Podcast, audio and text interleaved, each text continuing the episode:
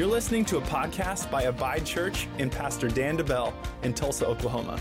We pray this podcast helps you live, love, and look more like Jesus this week. Enjoy the message.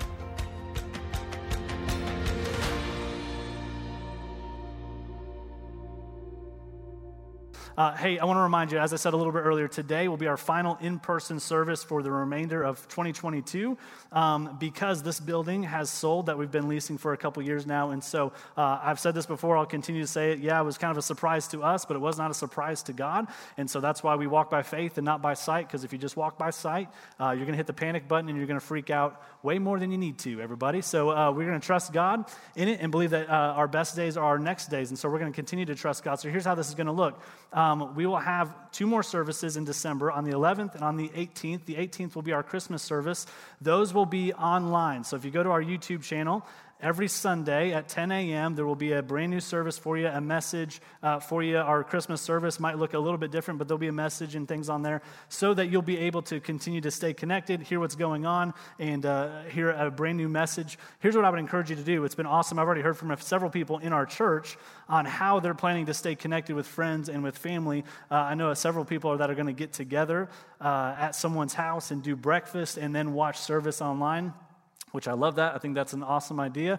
Um, if you, you're a little more introverted, but you just want to keep your PJs on, I'll let it pass this time, okay? If you're going to stay home and, and, keep your PJs on and watch service this time. Um, but uh, anyway, that's where you're going to access it. We'll send out an email each week with some updated info and how you can get it and a link to it and all that good stuff. And so uh, it'll be on our YouTube channel. It might be on our Facebook as well. Uh, we're still working through all of that, but for sure it'll be on our YouTube channel. It'll premiere at, at 10 o'clock. And so um, I want to remind you, give you an update on we've started this giving campaign with all of this going on.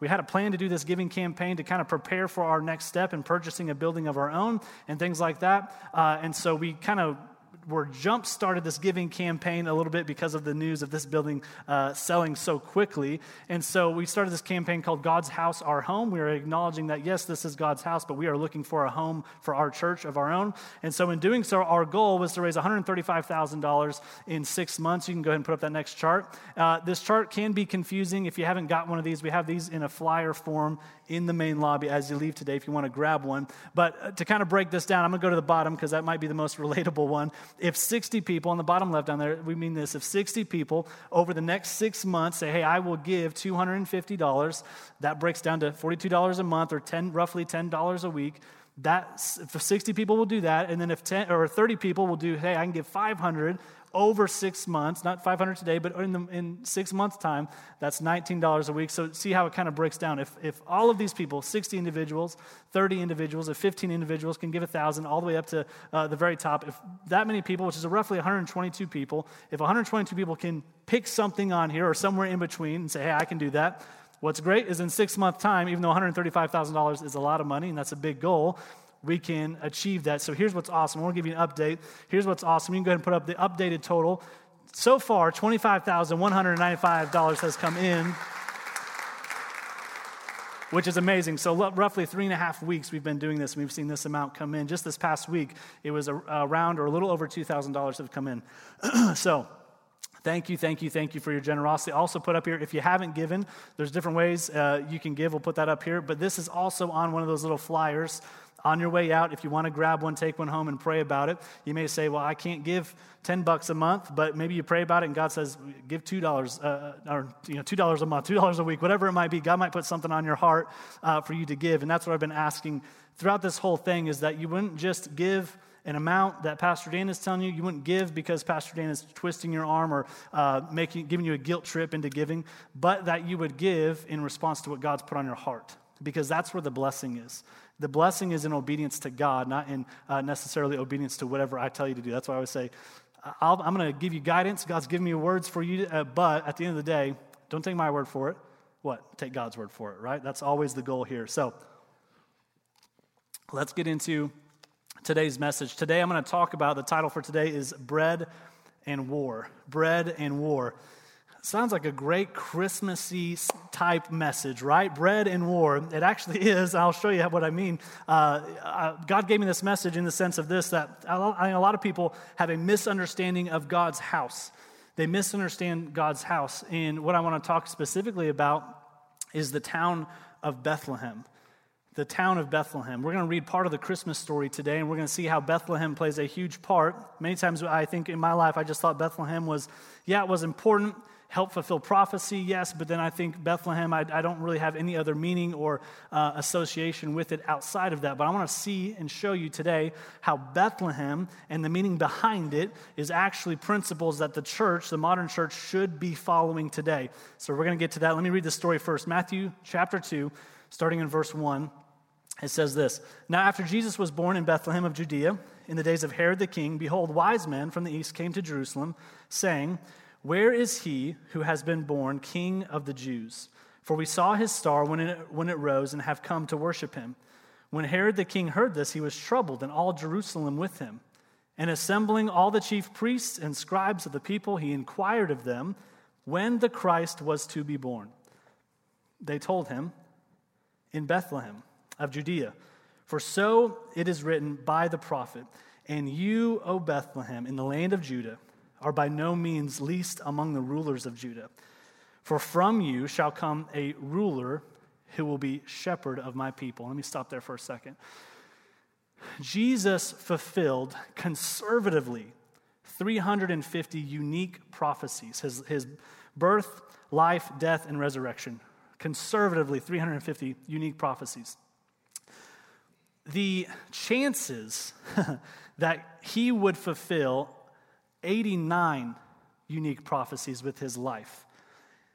89. He fulfilled 350 plus, but the chances that he would fulfill 89 unique prophecies is one in 10 with 157 zeros behind it. Okay? I was going to put that on the screen, but it literally took the whole screen. Okay? Imagine one up there and zeros.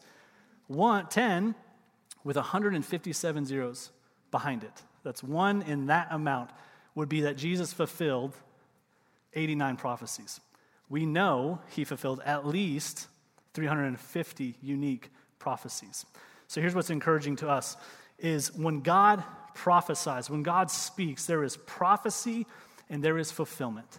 Many times we see God speaking and we think there's a huge gap in between and then it shows up. But in God's eyes, what happens is when He says it, when He puts it into place, when He starts something, that He sees the fulfillment through. Our God is amazing. The details of Jesus' life is absolutely amazing. Let's continue in verse 7. Then Herod uh, summoned the wise men secretly, and he ascertained from them what time the star had appeared. And he sent them to Bethlehem, saying, Go and search diligently for the child. And when you have found him, bring me word that I too may come and worship him. Obviously, he was lying here. After listening to the king, they went on their way. And behold, the star that they had seen when it rose went behind them until it came to rest over the place where the child was. Verse 10 When they saw the star, they rejoiced exceedingly with great joy. And going into the house, they saw the child with Mary, his mother, and they fell down and they worshiped him. Then, opening their treasures, they offered him gifts gold, frankincense, and myrrh. What a amazing turn of events here. We're going to stop right here and we're going to dive into it. Here's what I love is that the wise men, they brought these gifts to Jesus, not because uh, Jesus practically needed them. Yes, did it bless his family? Absolutely. But he is also the Son of God. Did Jesus practically need these for his life to succeed? No, he had God's hand on him. He, so they brought these because it represented a heart, an attitude, and a position of honor. They were honoring the king. It's the same reason that we tithe when we get together, right? Why do I give 10%, the first 10% of my income back to the local church? It's not because God's kingdom hinges on my generosity. Does it help? Sure. Am I playing a part? Absolutely. But can I tell you something? God will build his church. Okay? God will build his church. However, we have the opportunity to partner with it and in doing so experience the blessing of God in our lives. Because here's the truth even if I choose to walk in obedience and I don't give to, the, to, to God and I don't honor uh, his command to give or to return the tithe, God will still build his church. I will just miss out on the blessing of God in my life. And I don't give so that I can be blessed, but I will miss out on God's favor and walking under his umbrella of protection in the way that I should go. And so it's the same way that we see here the wise men bringing these gifts. It wasn't because there was an obligation. No, they brought it simply because they wanted to honor the king. They wanted to honor the newborn baby king. Let's get into today, though. Bethlehem can be translated into two Hebrew meanings, and this is where it gets fascinating. The first one is this this is the most common. You might have heard this before the house of bread. House of bread. The second one is house of war. House of bread and house of war. Jesus was born into a house of bread, Bethlehem, and he became our living bread.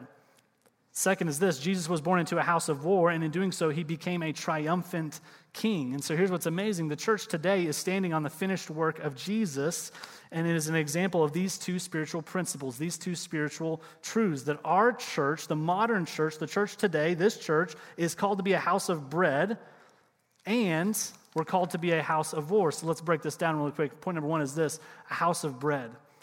A house of bread. What is bread biblically or scripturally. I'm going to break it down. I'm going to throw a lot of scripture at you today, so you're probably going to have to uh, watch this back and take notes at a later time. But what is, what is bread in God's word? Matthew 4 says this that the word of God is bread. Matthew 15 says healing is the children's bread. 2 Corinthians 9 says that resource from God is as bread. John 6 says that uh, Jesus says, I am the living bread that came down from heaven. So, bread actually means quite a few things. At the end of the day, it's the kingdom of God, because what does it include? The word of God, healing from God, resource from God, the living bread, which is God Himself, Jesus. So, when we say that we uh, are, as a church will be an example of a house of bread, we are saying that we will be a house, a church that honors Scripture, that honors God's presence, that honors God's healing, that honors Jesus over everything as our living bread. We are a house of bread not, as a church, we are not a house of performance, a house of showing off, or a house of self promotion. Self promotion. Have you ever gone into a restaurant and you smell the f- fresh bread? Any Texas Roadhouse fans in here? You know what I'm talking about, right? Like you go in, so strategic. You walk in, here's the host, hostess station, whatever, and on this side is what? The fresh bread. Why? Because they want you smelling the fresh bread when you come in right? They got the baskets of bread. You can literally see the guy putting them in the oven. He's making them. They're putting it up there. They got the butter, all this stuff. Like, bring me another basket. You know what I'm talking about? Let's go. Why? They want you to smell the fresh bread. This is God's desire for his church. That when people show up to church, when they gather in his name, it would just be as, as, as it is physically appetizing, or uh, appetizing, is that a word? As it physically is good for you that you want bread right when you show up, it would be the same way spiritually. That you show up to this place the same way you would physically show up to Texas Roadhouse and be like, man, that smells good. I'm ready to eat. God's desire is the same that spiritually you would show that up that way at church. Man, I'm ready to eat today. Man, I'm ready to receive today. I'm ready to get the fresh bread today, not the old bread, not the rock hard bread that's been in the back, not the religious bread, right? I want the real thing. Give me the real bread, give me the fresh bread. And in doing so, I am uh, satisfied, I am able to eat. But here's the real, the real question is why do we eat spiritually? Why do I need to consume spiritually? Because of the activity that lies ahead. Why do I need to consume the spiritual bread? It's because of what is coming. And uh, I played football in high school. And in high school, our coaches were very strict about the 24 hours, what we would eat and put in our body the 24 hours leading up to game time. Why? Because everything I put in my body, even the night before, was fuel for the game Friday night.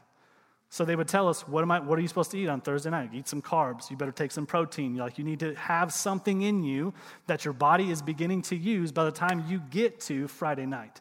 And it was the same way Friday, what are you eating for breakfast? What are you eating for lunch? What are you eating right before the game? You better take some stuff in that isn't just junk food, but you better take something in that you can burn where? In battle tonight, in, on the football field tonight. That's why we ate. But here's what happens too many Christians sell themselves short of the gospel because they're only focused on what they can receive, not what they can do with what they've received. Feed me, give me some, I want more. Give me more of that healing. Give me more of that provision without any sacrifice. Give me more, but don't ask more of me. When all of God's word says, freely you've received, now freely give. Faith without works is dead. You've received, but now what are you doing? And that's where the rubber meets the road. Because here's the truth you have access, I have access to the best worship, the, be- the best preachers in all the world right? You showed up here today, but if you don't like this message, you can go home, you can get on YouTube, and you can pick out any preacher that's a little bit funnier than me, that tells better stories than me, that um, makes you feel a little bit better than I'm going to make you feel today. And you can do that and receive. You can. But here's what I've seen in the modern American church we are overinformed and underactivated. We're overinformed and we're underactivated. We receive, but we don't have, always have the faith to say, now I will do something about it. I've received, now I will give. People say, well, I just need more bread, I just need to be fed more. But the question I think God asks many times is, what did you do the last time you ate? Right? The last time you ate spiritually, man, I got, man, that was a good word. Great, you received it. What did you do next? This is the question. And this is why Bethlehem is so important for the modern day church, for our church, and even for the church in, in, history, is that it would be a house of bread, which would lead us to be a house of war. And that's point number two a house of war. Again, not very much a Christmassy uh, message today, but it is because it's talking about Bethlehem. God is showing us so much in one name, in one word from his scripture a house of bread and a house of war. Not only are we a house of bread, but we are a house of war. We eat to retain energy spiritually, to get recharged spiritually, to grow, to develop, to mature in the Lord. But the question is this what is war according to Scripture? We know what bread is, right? It's the Word of God, it's Jesus, it's healing, it's His kingdom, it's resource from God. What is war in Scripture? Scripture shows us that prayer is war, healing is war, breakthrough is war, deliverance is war, consistency is war. Why? Because these things stand in opposition to our earthly desires. They all stand in opposition to what I want personally. And I think many times we think that this doesn't align with uh, the Jesus that I have in my mind, right? Well, my Jesus is a loving Jesus, right? My Jesus loves me. My Jesus has the great has grace and abundant grace, and yes, he does, and yes, he loves you absolutely. But we serve a God of war. And I think many times we forget that. Let me show you. Joel 3 says this Proclaim this among the nations, prepare for war. Deuteronomy 20, verse 4 says, The Lord your God will go with you to fight for you, to give you victory over your enemies. Exodus 15, the Lord is a man of war. Isaiah 42, the Lord shall go forth like a mighty man. He shall stir up his zeal like a man of war. Psalm 144, praise be to the Lord who trains my hands for war and my fingers for battle. How many of you know, in order to have peace, most of the time, before peace is obtained, there is a violent action that must take place. There is a fight there is a battle, there is a war, there is a struggle. And this is why Jesus said, Pray that blessed. He said, Blessed are the peacemakers. That's why we pray for our law enforcement. That's why we pray for our first responders. That's why we pray for our military. Why? Because oftentimes, peace must be made, not just received. And that's God's heart for your life. If I'm going to experience the peace of God, many times it comes with a little bit of a fight.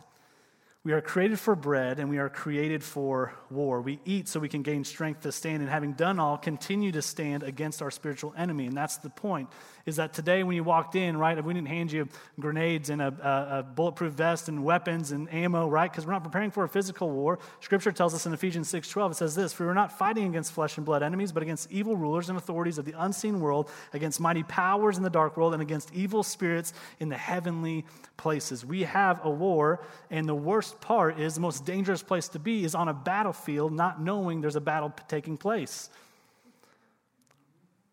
It's, it's dangerous enough to be in a battle and know it's happening. But when you're walking around and you have no idea that things are going off around you, it is the most dangerous place to be. But here's what happens bread and war, many times we fall into one of the two categories. We are either constant bread, meaning I'm just a consumer, and the church exists to bathe me and feed me and burp me and change me and raise my kids for me and save my neighbor for me. And I'll, be back next Sunday, five minutes late after the service started, so I can have the same activities from you, right? Just bread. Not good. Or constant war. I got fired from my job and the devil's just attacking me and I can't keep a job. He just keeps, continues to come after me and after me and after me. Well, have you taken a step back and asked yourself, did I get fired because I'm lazy? because I had a bad attitude, because I never showed up on time, because I wasn't willing to stay late when they asked me to, I wasn't willing to do the extra hard work whenever they asked me to. Right? Constant war. well, the devil, man, he just won't let me get ahead. Well, maybe, but maybe I sabotage myself sometimes. Constant bread, constant war. Either are extremely unhealthy to be in. But when we see Bethlehem, we see God dwells and sends his son where? to both, to the middle of the ground. Bread so that we can go to war, so that we can do something about it. And lastly, I'll finish with this. We, I challenged our, our A team with this several months ago. I'll share it again today. Point number three is this check your ship, S H I P. Let me make sure, stress the P for everyone listening on the podcast, S H I P. But I word it that way so it's memorable, right? So you're going to remember this. when you understand the purpose for which the house was constructed, it helps you take your rightful place as a member of the family. Let me say that again. When you understand the purpose for which the house was constructed, why are we doing church? For bread and for war. Why are we doing church? To be entertained? Absolutely not. To feel good all the time? No. Should we have fun? Yes. The joy of the Lord is our strength. I say it all the time. If we're not having fun, we're probably doing it wrong. But at the end of the day, why, was, why are we here? Why is the house constructed for bread and for war? It will help you. When you understand that, it will help you take your rightful place as a member of the family. Think about this. How disappointed would you be if you booked a cruise, you got on your plane, you arrived at your destination, you're prepared to board the cruise ship, only to realize that it's not a cruise ship at all, it's actually a battleship? Instead of going to the Bahamas, you're going to foreign waters to fight for your country.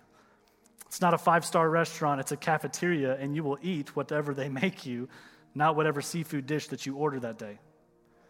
You got to be up at 5 a.m. for PT, for workouts, for daily assignments. You have a job to do and a position to man. One day you're manning the guns, and the next day you're mopping the floors and you're cleaning the toilets. And you think to yourself, I thought I was going to be hanging out with Mickey Mouse, hang, being in a hot tub, ordering whatever I want off the menu, and getting the fancy drinks brought to me. And you think to yourself, I'm so disappointed because what I expected is different than what I am experiencing. What I expected is different than what I'm experiencing. And people have that experience right there all the time in church. That's why people many times can't find a church, they can't get plugged in, they can't commit, whatever it is. Because what they expected is not what they're experiencing. They think they're coming to a cruise ship every Sunday, but they're actually coming to a battleship. How disappointing. How disappointing. Where's Mickey Mouse? He ain't here. They think Pastor Dan will cater to their every need. But hear me in this I'm not here to hand you and put a menu in your hand. I'm here to put a sword in your hand and say, prepare for war. I'm not here to put a menu in your hand. Pick whatever you want out of here and believe that, and God will give it to you. No, I'll hand you the same book, but I'll say, This is a sword in your hand and in your mouth. Prepare for war. This ain't a cruise ship. It can never be a cruise ship. And if we cross that line, it becomes more and more dangerous not for God's kingdom per se, but for us as individuals, because we will constantly be disappointed, we will constantly be let down, and we will never find our path that God has for us. People have disappointment all the time in church. Well, I didn't, you know, I didn't like worship today. I didn't like that song. Can I tell you? Good. Because we weren't worshiping you and we weren't worshiping me. Where's our focus? Here's what happens. When we approach church like a cruise ship, we make the gospel about self when the gospel is all about self denial.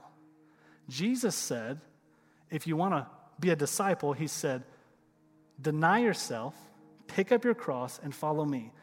And let me say something. He did not say, raise your hand, say a nice worded prayer after the pastor, and then go home and do whatever you want.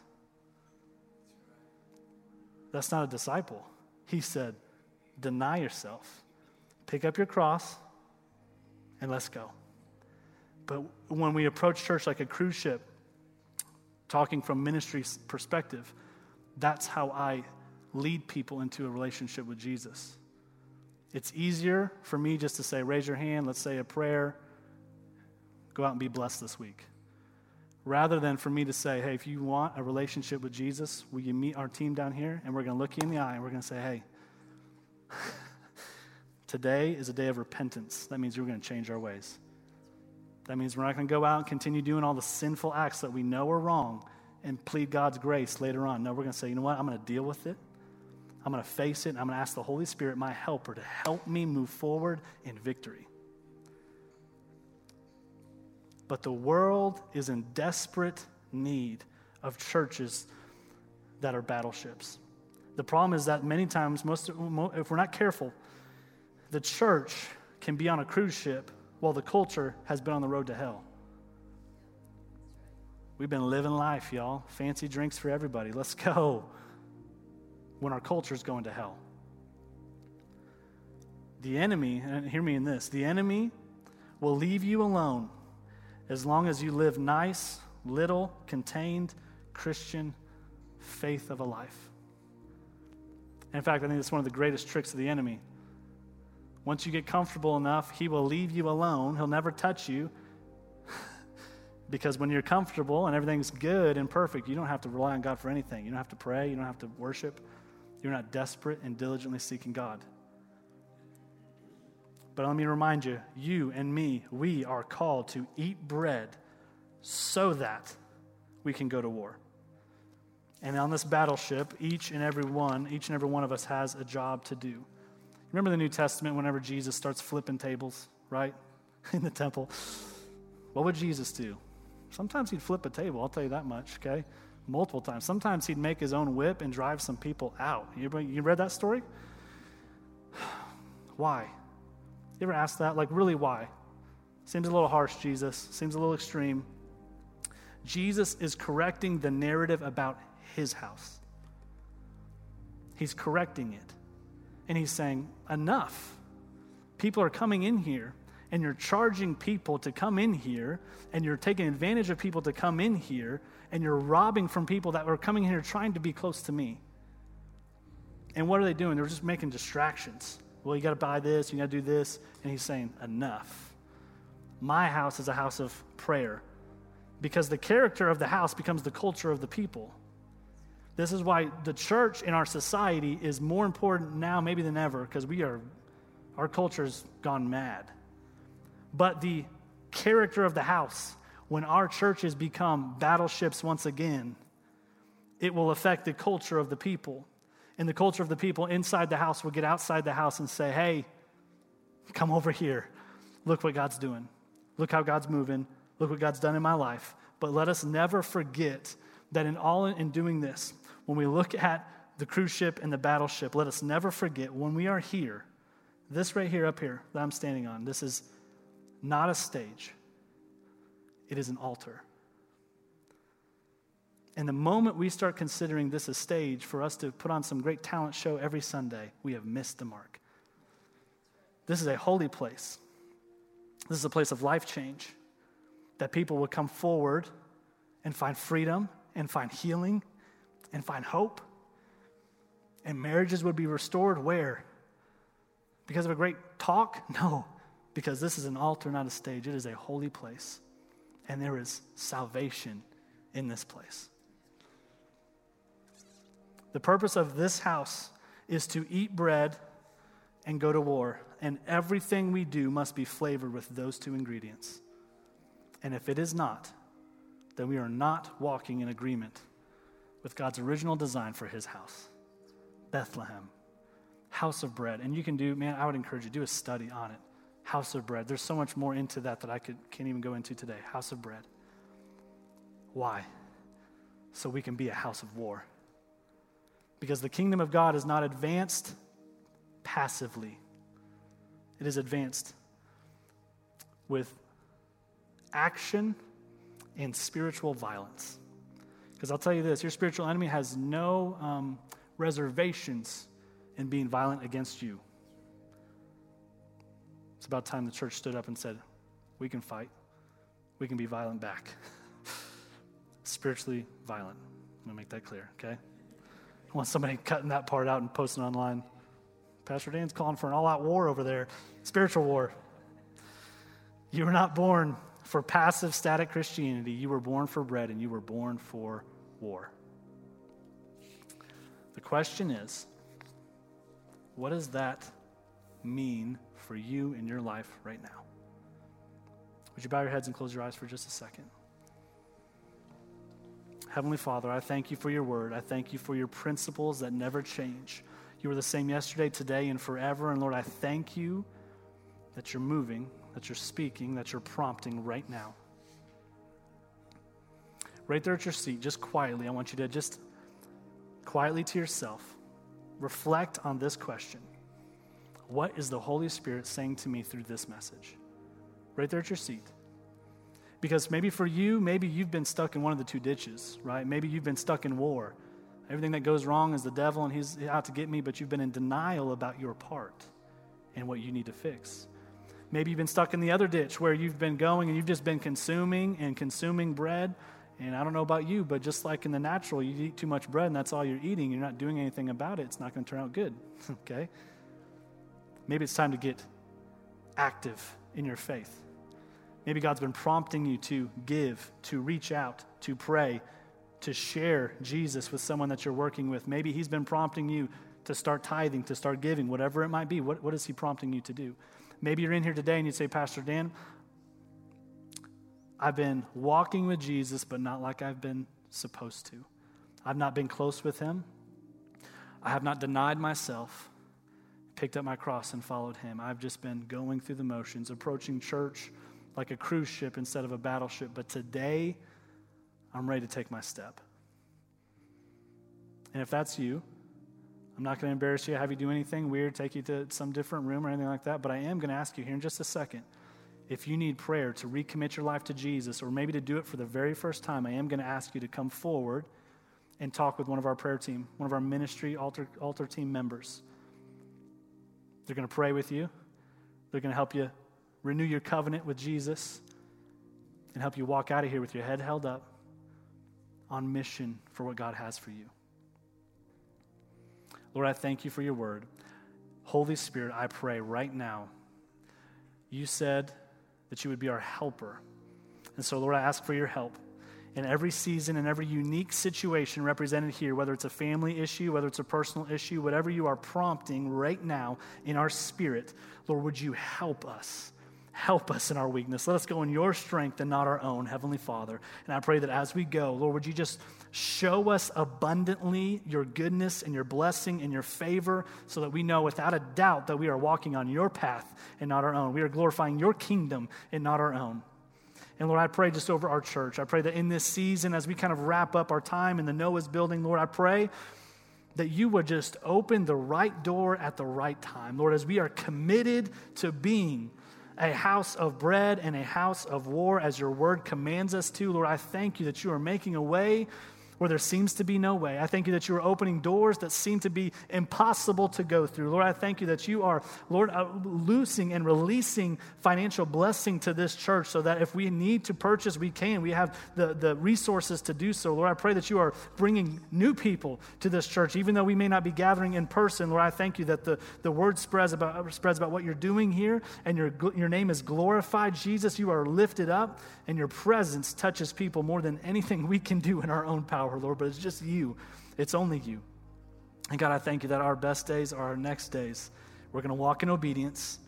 We're going to keep our head up, and we're going to continue to look for you in our next step. Lord, just make it clear for us.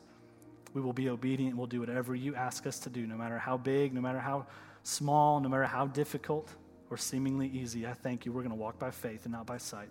In Jesus' name, everyone said, Amen, amen.